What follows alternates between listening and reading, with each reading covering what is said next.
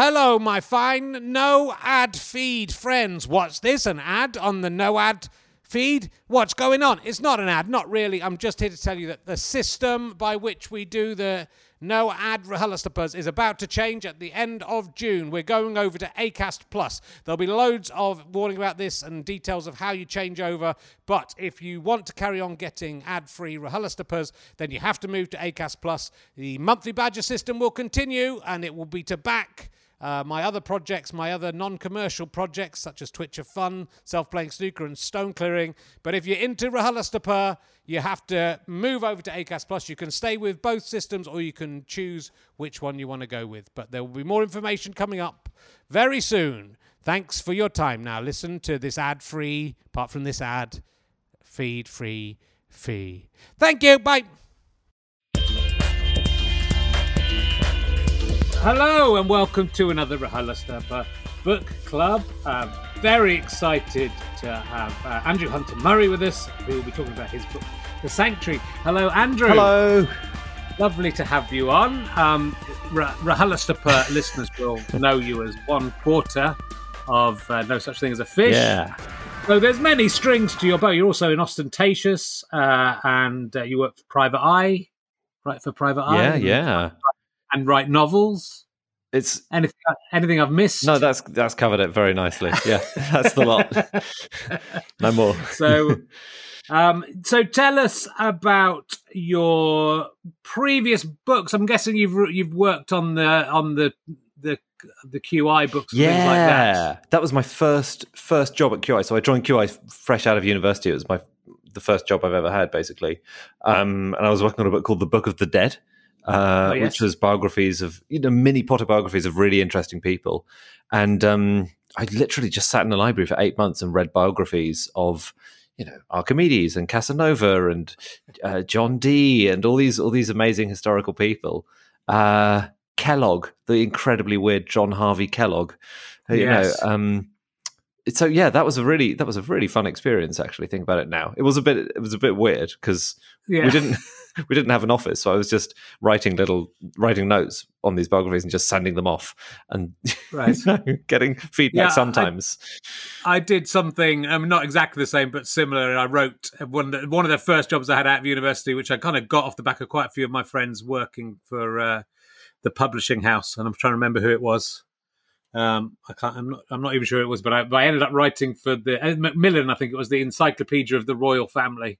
And so similarly, I was going around various libraries and then to Buckingham Palace libraries, which wasn't very good, and then writing these little entries.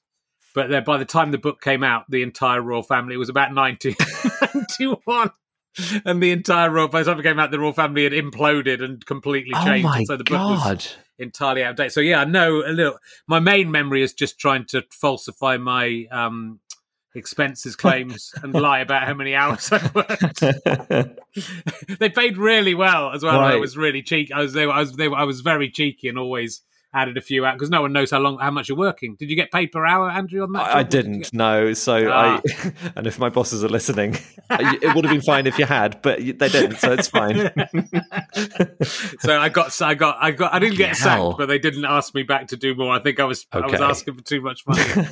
But I've got it. I managed to find a copy. It's over there. If anyone, incredible. I also wrote the West London phone book of 1989 to 90 or 1990 to 1991, I don't know which when it came out. It wasn't really writing, it was just collating people's that was my first book. You don't get creative license when you're writing the phone. I think I'll stick a few more. This surname's good. I'm going to try and muck around with a few more first names. Yeah. Well, I did change Stuart Lee's name to Stuart Wee, but it's a famous story that I've told before. But anyway, this isn't about my early books, there were other QI books after that. I was just a research monkey for that when I wasn't doing the creative stuff. But QI's always got a book or two on the go, which is a really nice thing. We've done the books of general ignorance, and we've done the fact books, and I mean, so many. And then when we started No Such Thing as a Fish, we you know, a few years in, we started writing books of the year, which is a kind of digest of everything, all the weird and interesting stuff that happened over the course of that year. That was really fun to do, but a nightmare to research, because you've got to hand in a book about the whole year in September. We did. So that was tricky. Yeah. And so is this your second novel, The Sanctuary? Yeah, that's right. So, so what was the first novel, The Last Day? Yeah. Which I haven't read, I'm afraid, Andrew. I have got it, because it was 99p on Kindle, and I thought, that's the main thing. That, the and main I'll read thing it at some point. Is to buy it. The reading is very secondary to an author. And then I didn't read it yet, but I will read it, because I did love The Sanctuary. So what was the... I mean, I think I read on Wikipedia that you always wanted to be a novelist or an author. So was it always the intention to... I don't know who wrote that bloody Wikipedia. It's incredibly brief and incredibly unhelpful. Like, it makes me sound like a complete amateur, and it makes me sound like a swot as well, which I was, but I don't... That's not the main thing that goes on Wikipedia, if you were a SWAT or not at school. Like, it is weird, because the first line, the first thing is just homework. A quote. Like, when did I say that? I don't remember saying that. And it's not the most, like, there are about 4 lines on there about me, and that's one of them. I mean, it's not... it's the main one. It's the start. It sort of sums it up. But go and change it, Andrew. I can't be. I can't. I changed mine, and someone's gone on to. Well, I only ever put facts on. If there's facts that are wrong, or if there's a fact that isn't there, I will put it on, because it helps people. But someone has gone on to my Wikipedia page, and amongst all the tropes of what I do, it says Richard Herring writes his own Wikipedia page, and then I tried to change it to. But he only ever puts facts on, not opinion. And then whoever put that one on took that off. God, so the irony is I thought it was quite funny that I edited that bit, and I thought they would appreciate it, but they were annoyed by me editing. Anyway, enough of that. I don't want to get into a flame war with the Wikipedia editor, basically, is why I'm too scared to edit it, you know. Oh, dear. But, so what was the process of becoming a novelist, and how did you get this first book? Because it's done very well as well, we should say. Well, the main thing is that when I was at school, I always did my homework, and I was a bit of a swot, and that's the relevant thing there. And but I did always want to write a book. I mean, genuinely, I can remember being, you know, I was a big reader from a young age. I always wanted to write something, and I assumed I was going to write something funny, because I grew up reading so much Terry Pratchett and Tom Holt and Douglas Adams and Jasper Ford and all these brilliant writers, and I'd written loads and loads of short stories in that kind of vein, which have never seen the light of day yet, although I hope to turn them into something. And then I had this, I took them to a literary agent. A friend of mine said, you should really talk to a literary agent. You clearly want to write more of this stuff. And so, and she said, I know someone you can talk to. And introduced me to this guy who's a literary agent. He's called Peter Strauss. And he said, "Yeah, but I like short stories. But can you write a full novel? Because it's hard to get publishers interested in short stories, because people aren't as keen on them. Even when it's Stephen King, a Stephen King novel will sell so much more than a Stephen King book of short stories, even if they're brilliant, And so I said, "Oh, right, novel, okay." And then a few weeks later, I had the idea for the book that became The Last Day, and it wasn't funny at all, but I thought, oh, I like the idea. What would happen? I have to write. I have to know. I have to explore that world. And then it snowballed from there. And I just spent about 3 or 4 months just writing the world. I wasn't writing any story. I wasn't writing any characters. It was literally just what would happen under the... It's a big, high-concept book, the first one. The world has basically ground to a halt, and half the world is now facing inwards towards the sun, half is facing out towards the cold, dead universe. And that all happened 30 years ago. So we're now in a Britain which has lived with that and is in the narrow band of habitable territory on the earth. So fortunately for the plot. And so I just thought, oh God, what if? And then it all came from there, and then about a year later I had a first draft, I think, and then sent that off to a publisher. Yeah. Yeah, I mean, from this book as well, it feels like you put a lot of research work in. It is before you even get into writing, which is certainly confirmed from that first book. Was that the case with The Sanctuary as well? A little, it was with The Sanctuary. There are always aspects I'm wanting to research and find out more about, if you know what I mean. As in, The Sanctuary... is about, the main character is a portrait painter, and so I did a fair bit of reading about that and about particular paintings, and And it takes place, I read a bit about the islands off the coast of Scotland, because it's set on a kind of imaginary island off the coast of Scotland. And so, and I did lots of reading about cults and about the end of the world and existential threats to human life. There are some brilliant books out there about that. So yeah, it's kind of fun, that research phase, because you're just reading and scribbling and getting really excited, and you don't have to make any hard choices about what you're going to follow at that phase. You can just enjoy the world building and the what about this? Oh, and what about this? Oh, let's try and include some of that. You know, it's a great phase. Yeah, I mean, it's interesting. I wonder how. I guess most people would do something along those lines, but it feels like if you completely understand the world and have worked everything out in advance, that must make. When I write things, I tend to kind of bowl in. I've always tried to write novels, and I get about one chapter in, and probably because I haven't sat down and thought, where's this going? It sort of ends. So I'm sort of fascinated by that, but I wonder whether you're especially fastidious in that due to your research background. But the research background probably helps. It probably helps to just marshal all the thoughts about it. But no, because it's also at some point you've got to write an absolutely batshit scenario, and so you can't be too beholden to the research. Otherwise, you've written a research book. So it's a balance. Yeah. Yeah. So, how would you? I mean, the big thing with this is I don't want to give anything away, because it's a really great book, and I was wrapped with it. And it's so tense, and it's building up, and as a reader, you're trying to work out what the hell is going on. And I don't really want to give anything away about that, because I think that's going to be part of the joy of reading it. I mean, we'll talk about the concept, and there will be things that come up, but I don't want to kind of give away too much. But so how would you, spoiler free, describe The Sanctuary? Okay. All right, here we go. It's about a young man called Ben, who's traveling across the country somewhere, and nearly this country. It's quite near here, and it's quite near now. It's not quite either. And he's traveling across the country because his fiancée, Cara, has just written to him from her job. She works on an island off the coast of Scotland for an extremely wealthy, mysterious man called Sir John Pemberley. She's been there for 6 months, and she's just written to Ben saying, I know I said I was coming back. Actually, I don't think I am. I think my work here is too important. This is too wonderful a place, so I'm not coming home. Sorry. She writes that to him, and he has to find out what's happened, why she's changed so much, why she's become strange like this. And so he thinks, right, I'm going to go to the island, I'm going to find Cara, I'm going to see Sir John Pemberley, I'm going to talk to him, find out what the hell's going on here. And so he sets off, and that's the start of the story. Yeah.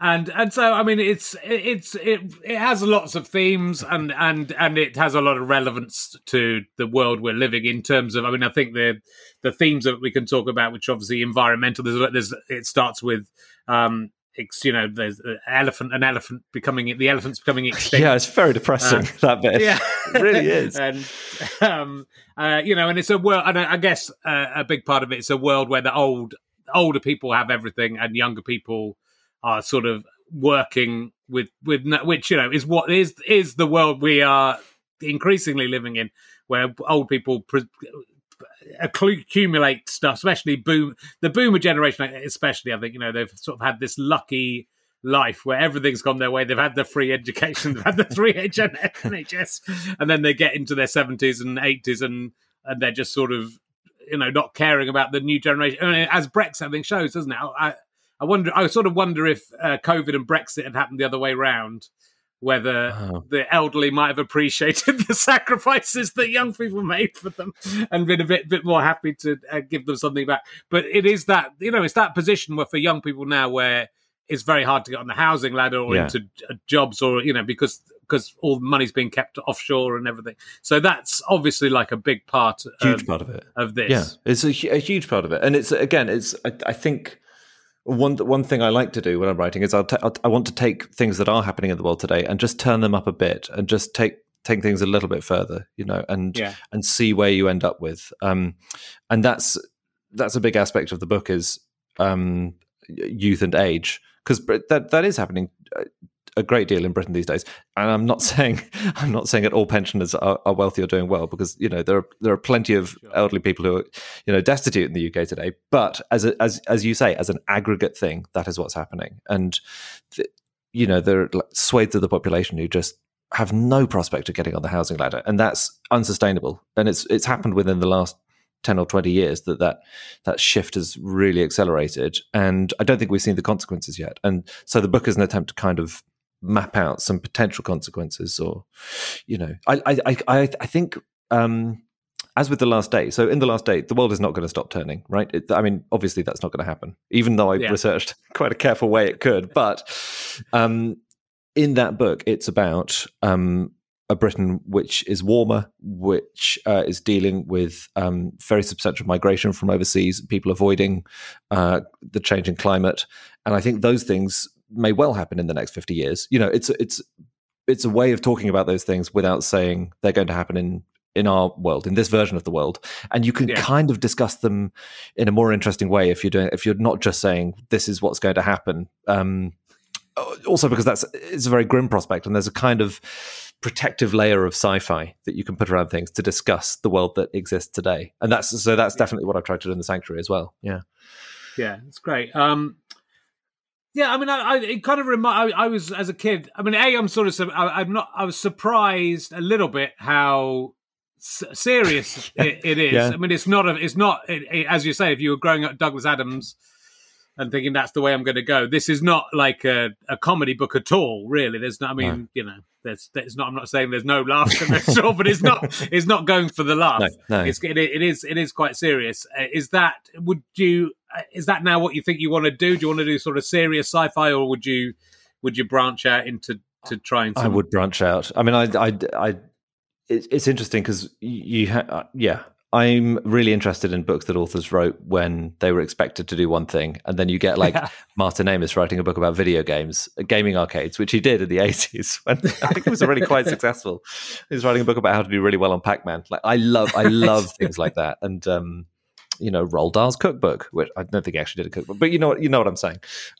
So I like authors Anthony Horowitz just writes so many different kinds of things. For example, he writes thrillers, he writes crime, he writes James Bond books, he writes much funnier books aimed at children.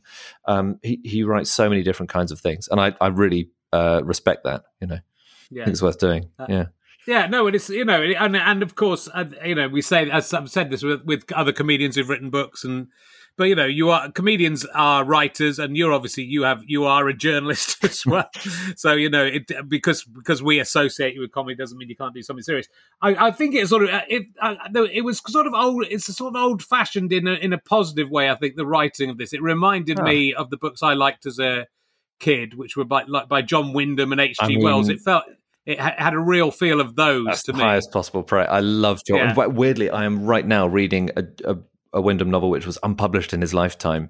Really? Yeah, and also this is I'd never read it before. It's called Web, and it's about the establishment of a utopian society on a remote Pacific island, so not a North Atlantic one, at least by a millionaire with ideals. And then his goes in a very different direction, but oh my god, it's good. Yeah, Wyndham was a master of that kind of stuff. Change one thing, change an aspect of the world. Keep humans the same. That's important, Write honestly about human behavior. They have a lovely. I don't want to trash talk Wyndham at all, but they have quite a starchy quality, as in they were rather disparagingly called cozy catastrophes. Day of the Triffids. Yeah, most of the people he encounters are quite middle class. Yes, and so that's an element of it, which I guess has changed, although I don't know how much I've changed it. But it was, it is those great imaginative ideas that those, and sci-fi is often looked on as sort of not being as, vital or as intellectual as other novels, which are, and Margaret Atwood's one of my absolute favourite authors, and I just think, and she's doing sci-fi basically, and it's extraordinary, and Kurt Vonnegut as well, absolutely extraordinary authors. And I think luckily Margaret Atwood gets the credit she deserves, and Booker prizes and stuff, but it is quite rare that sci-fi gets that kind of acclaim. It's very interesting. And you look at like I mean, I don't think he would like this characterization, but an author like Kazuo Ishiguro, I mean, Never Let Me Go is effectively a sci-fi book. It's about a very sci-fi scenario, and his latest one, Clara and the Sun, is also a sci-fi scenario. But he's not really focused. He's not focused on the whatever the sci-fi. I didn't want to give away the twist of Never Let Me Go, which is such a good book.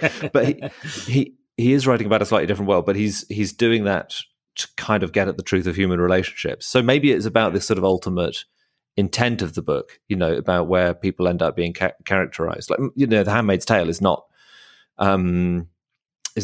being told to end up with a sci-fi point of view. But then again, I don't think it matters. Like, good writing encompasses the human and the societies we've constructed and how they might or might not change and how human behavior changes under different circumstances. Like, that's just good writing, you know? So, and as you say, it's a great way to, you know, to talk about what's going on and what could happen. Yeah. I mean, again, with The Handmaid's Tale, it seems almost like a premonition of what was possibly going to happen. But you know, it's a way of examining our own world, which I think this book does. Your book does fantastically well.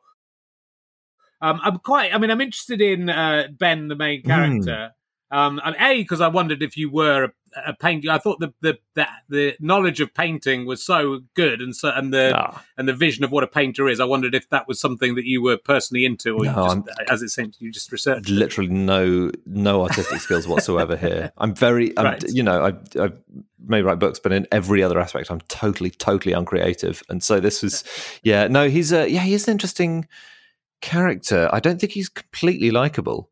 I think that's what I was going to say. I mean, I think there's a sort of, it makes sense in the end, I think, but he's the arrogant. I mean, I think that point where he gets stopped by the border guards and they are always going to beat him up unless he does something, and then he refuses. Yeah. He's arrogant and refuses to gets beaten up. Yeah, sort of sums him up, really. I think that's a good. I hadn't thought of that particular scene as an indication of his character, but he is. He's not.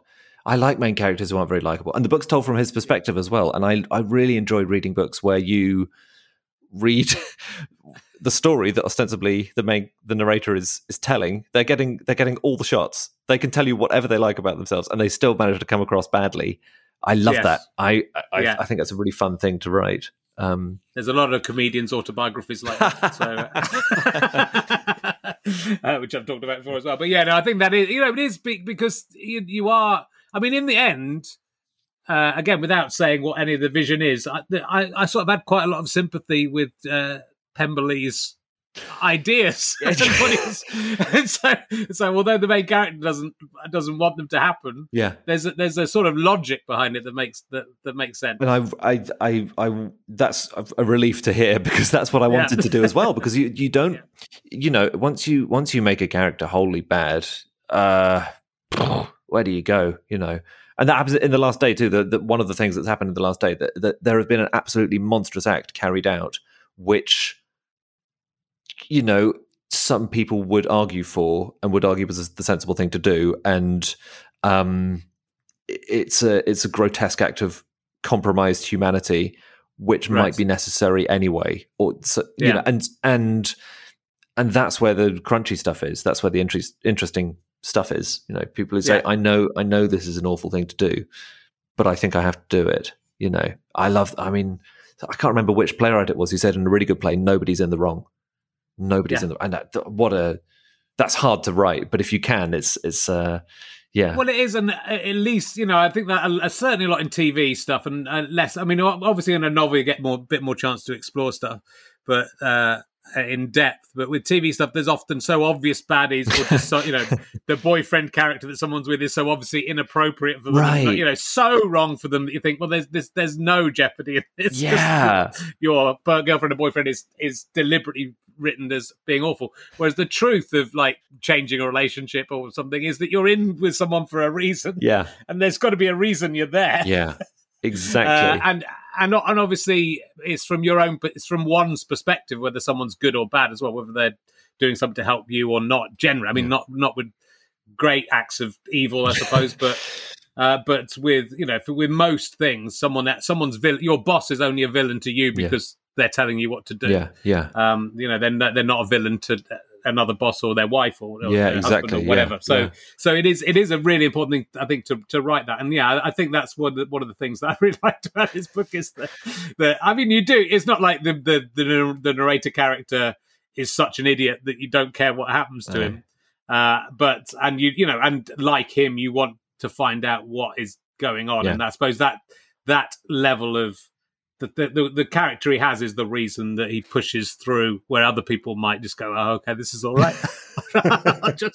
I'll sit back. His wanting to know and his desire to as I suppose as the artist, his desire to sort of see the whole person. Yes, yeah. Exactly. And the kind of Pemberley, the Sir John Pemberley, who owns the island, and the island itself are kind of symbiotically linked. You know, finding out the truth about one is finding out the truth about the other, and that's and as because he's a painter, he tries to make honest depictions. He's a very compromised character as well. Like, his job is to paint the wealthy. His job is to paint people living in the enclave villages which Sir John Pemberley established and where the wealthy have mostly withdrawn to. He goes around effectively giving the rich idealized versions of themselves. He has compromised a lot of his ideals on the way to where he is now. And so the book is partly him slightly reaching the end of his rope there and saying, I can't quite compromise this far and no further. Yeah, no, it's all very, very interesting stuff. Again, I think without giving too much away. I mean, I think I was interested whether the biology. Let's just without going necessarily into what it is, the biology of what is going on and how much that is based on fact and possibility, and how much you've created stuff around that. Is it a possible? Is the scenario that turns out to be in the book? Is it possible? You know. Anything's possible. But is it based on anyone's particular research? I don't think anyone's proposed the exact thing that I've suggested is going on. Thank God, because that is a good reason. I think I found a novel mechanism for this particular.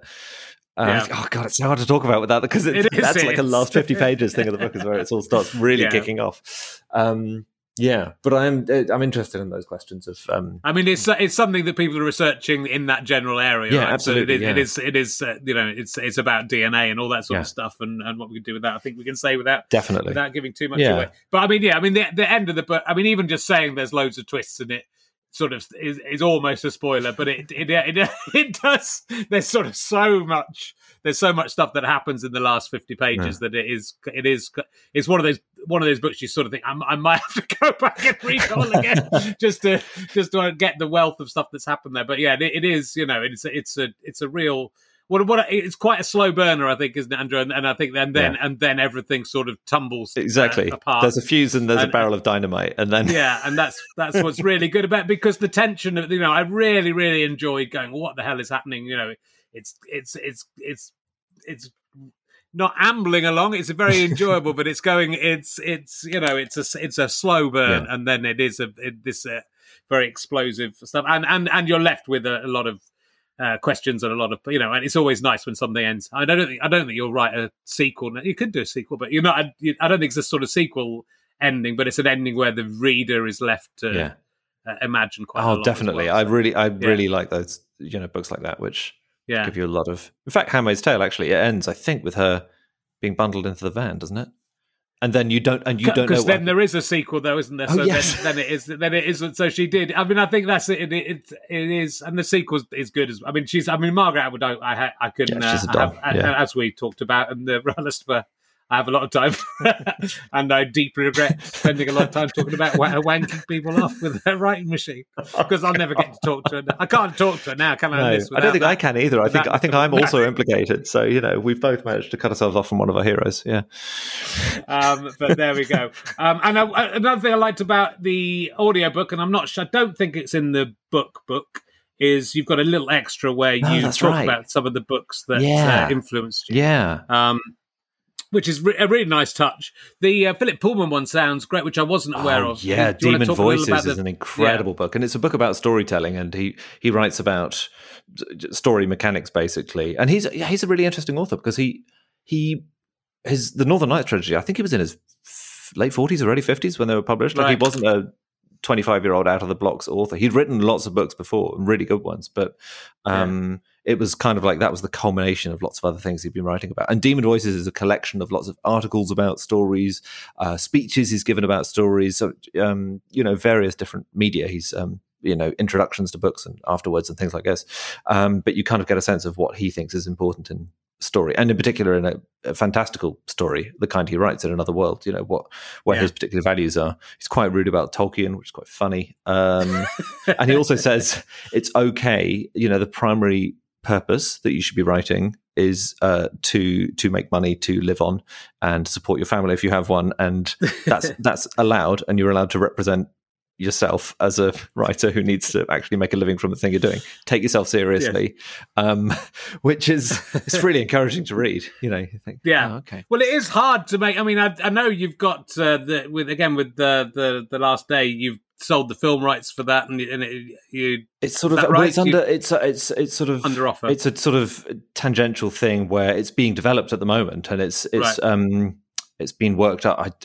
I think I'm allowed to say it's, that there's I've read a pilot version of the script, which is incredibly exciting. Right. And so, yeah, that's really thrilling. And you just, lots of these things don't come to pass. And if they do, it takes several years. And so you just have to, if anyone's interested in turning it into something else, that's amazing. And you just have to be glad of the interest and, do what you can to help it along, but also not say, oh, right, it's definitely going to be a film and we're going to be writing The Last Day 7 in 30 years' time or whatever it's going to be.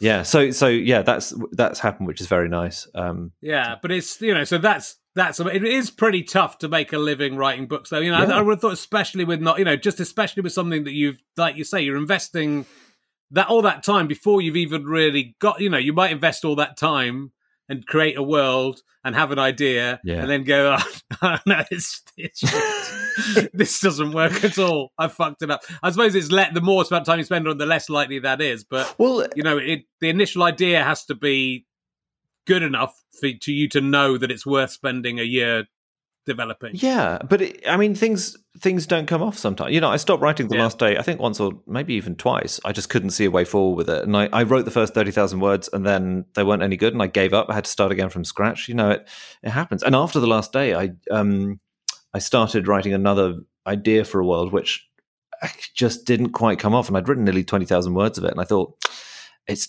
a bit too grim, this world. It's not quite in the spirit of the kind of books I want to be writing. And so I just put it to one side, and that's, it's, so it does, it's not very encouraging, but it does happen. Yeah. But, there's a lot of people will be trying, even if you get published, which is obviously a massive hurdle to overcome in itself. Most authors are, not selling, it's, more than 1,000 books in hardback. And, that's not going to make them any actual money. No, exactly. So it's a constant, the hurdles always lead to something else. You have the idea, then you got to write the book, which is hard. Then you got to get a publisher interested, which if it's the best book ever, might be incredibly easy, and you get 25 publishers bidding in a bidding war within a day. Normally doesn't happen. That doesn't happen very much at all. And then once it's out, you've got to tell people about it and hope it sells, and then hope you get enough interest to write the next one, which hopefully you're already working on. But every good thing is tricky to get, and then also leads to something else, which is also hard. So, but it's also so much fun. I mean, it's what a treat, what a thrill to have made up a world, and then to have people talking to you about it, saying, "Yeah, I didn't think much of Ben," or whatever. Or what's Bianca doing? That kind of that is a real thrill. It's lovely. Yeah. Well, it is not, and when it's good, and when it does feel like, and that's what I love about imagination generally. Whatever it is, it feels, even though none of these people are real, and even though it's absolutely just some words on a page, you really do have visceral feelings about all of these characters, and that's that's when writing is. I mean, hopefully most people who are writing novels are managing to do that, but it is sort of bizarre when you think about how invested you can get, or in anything. It could be a TV show, could be a comedy show, could be anything, but you get invested in those characters to that extent that, that you can actually slightly forget they're not actually real people. Doesn't matter. Doesn't matter at all. But that's I really like this thing about writing, which is if you read something that's good enough, it doesn't matter where or when it was written.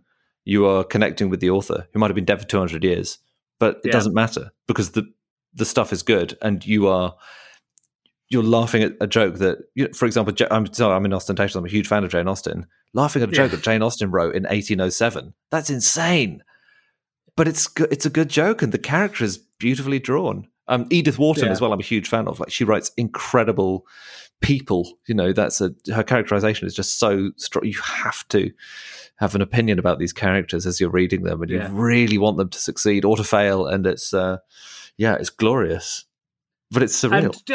And on a level of being a writer, I mean, you do so many different things, and obviously, I've found that writing a book is the hardest of all the things that I do, and I've not written novels, which I would imagine is harder. How are you fitting all those things in, and how do you allocate your time to writing a novel? Are you putting days aside, or are you just It's first thing in the morning when my brain is nice and fresh, and just before the rest of the day started. Because I find, in my experience, once I look at my emails, I'm stuffed.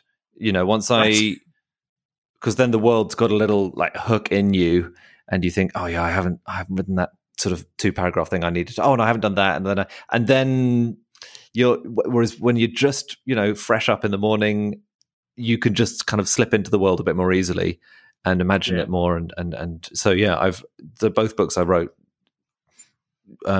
exclusively before 10 a.m. I'd say, right? And slowly, it can be an hour a day, or it's not.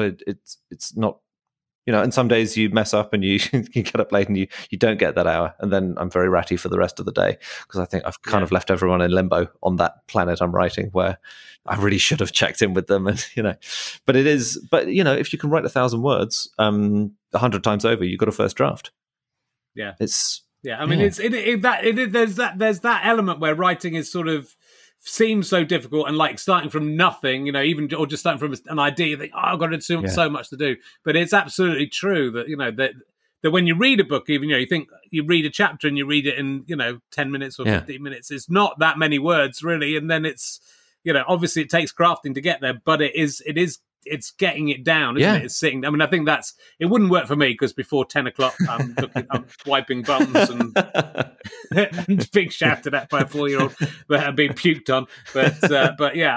You've got to, I guess it's finding your own time that it would work. Exactly, my wife who writes kids books, wrote her first book in her lunch hour at the job she was at, at the desk. Yeah. I think she had time at the desk, but mainly in her lunch hour. Oh, that's great. And and I think that's it. If you've got that time and you really, you've got to really want to do it, right? You've got to really be invested in what you're doing and think there is something here. And I think it's about not, that advice that you should try and make money is, or not be ashamed of making money is correct. I think you've got to just write something. You think whatever happens, I just need this to write it out there. Yeah. Yeah, yeah, and then if I can make £1 million from it, oh, fabulous! That'd be quite nice. But it's kind of relaxing knowing that you probably won't, though. It kind of frees you up a bit, because no one does. Ian Rankin, J.K. Rowling, a few others. That's it, and and that's all right. but it's it's an astonishing thing. And again, I think if you'd go back to you as a child and say you will have written however many of these books and the 2 novels, and if that was it, you'd be overwhelmed. I'd be thrilled. With amazement. I'd be so excited, So it's an incredible thing. Look, it's a really great book. I'll ask you a couple more questions, then I'll let you go. So you talked about having another idea on the go. Are you working on a 3rd novel as we speak? Yes, I am. A 4th or 5th novel? I've written a lot of a 3rd one, and I've had an idea for a 4th, which is now starting to drag my attention away. But it's just not very helpful. They're kind of stacking like planes above Heathrow. They're just sort of waiting. I've got to get the 3rd one off onto the ground safely, and then I'll probably start working on the 4th. But and are you in the situation where that will be your publisher says we'll publish that, or is your publisher waiting to see it, or would you have to put it around all the publishers again, or will it? Is it? Are you solid enough? I've been signed up to write another book for the same publishers. So depending on whether they really like or really hate the idea. Nothing's guaranteed, but yes, there will definitely be a 3rd book from me in this. I kind of, because the first 2 books in this that I've written are kind of slightly changed versions of Britain, and they're slightly depressing. The next one I want to be a fair bit less depressing. You know, not depressing. I mean, sell it, Andy. But they're sort of visions of things which haven't gone completely right. You know, the path this country has taken, which have taken it on a slightly darker path. Anyway, I want the three together to be something called the Altered States trilogy. I just think that's a nice sort of loose banding of three different visions of this world and where it might go next. You know, that's good. Yeah. And are you reading anything at the moment you'd like to recommend? You've recommended a few books already, but is there anything at the moment you're reading that you? What am I reading at the moment? So I'm reading Webb by Wyndham, as I said, and I've just been on a bit of a binge at the library. I'm reading Wide Sargasso Sea by John Rhys, which I'm quite enjoying, but I don't think I fully understood it yet. I'm not very far into that. And what else? There was something else I'm reading. God damn it. I find it quite hard to read more than one thing at a time, I have to say, but yeah, what's I'm reading a book called 4000 weeks by Oliver Berkman, who is a brilliant writer about time and productivity, and it's a book about how 4,000 weeks is the average human lifespan, which is a terrifying and depressing. Isn't that horrible? 4,000 yes. weeks, first 2,000 of those are being educated, I'm definitely nearly at 2,000 weeks of life I've already had. Right. And it's about how, productivity is a bit of a myth and a curse, and you have to live sanely. You have to say, well, I'm not going to get all this done. And you have to slightly say goodbye to how to get it all done. You can't just accept that. And then you'll start making meaningful choices. But unfortunately, due to my life, I've only made it about 40 pages in, and I've stopped about 2 months ago, and I'm struggling because I'm too busy.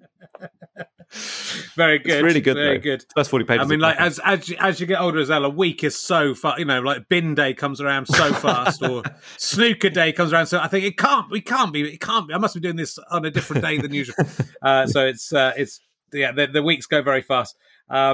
Is there a you seem to be, obviously, is there a genre you prefer? Do you like reading novels more? Because I kind of think I prefer factual books. Sure. And generally, I don't read many novels, but do you read? I read so much non-fiction for my work at QI that I when I'm trying to relax, I almost always read fiction. Yeah.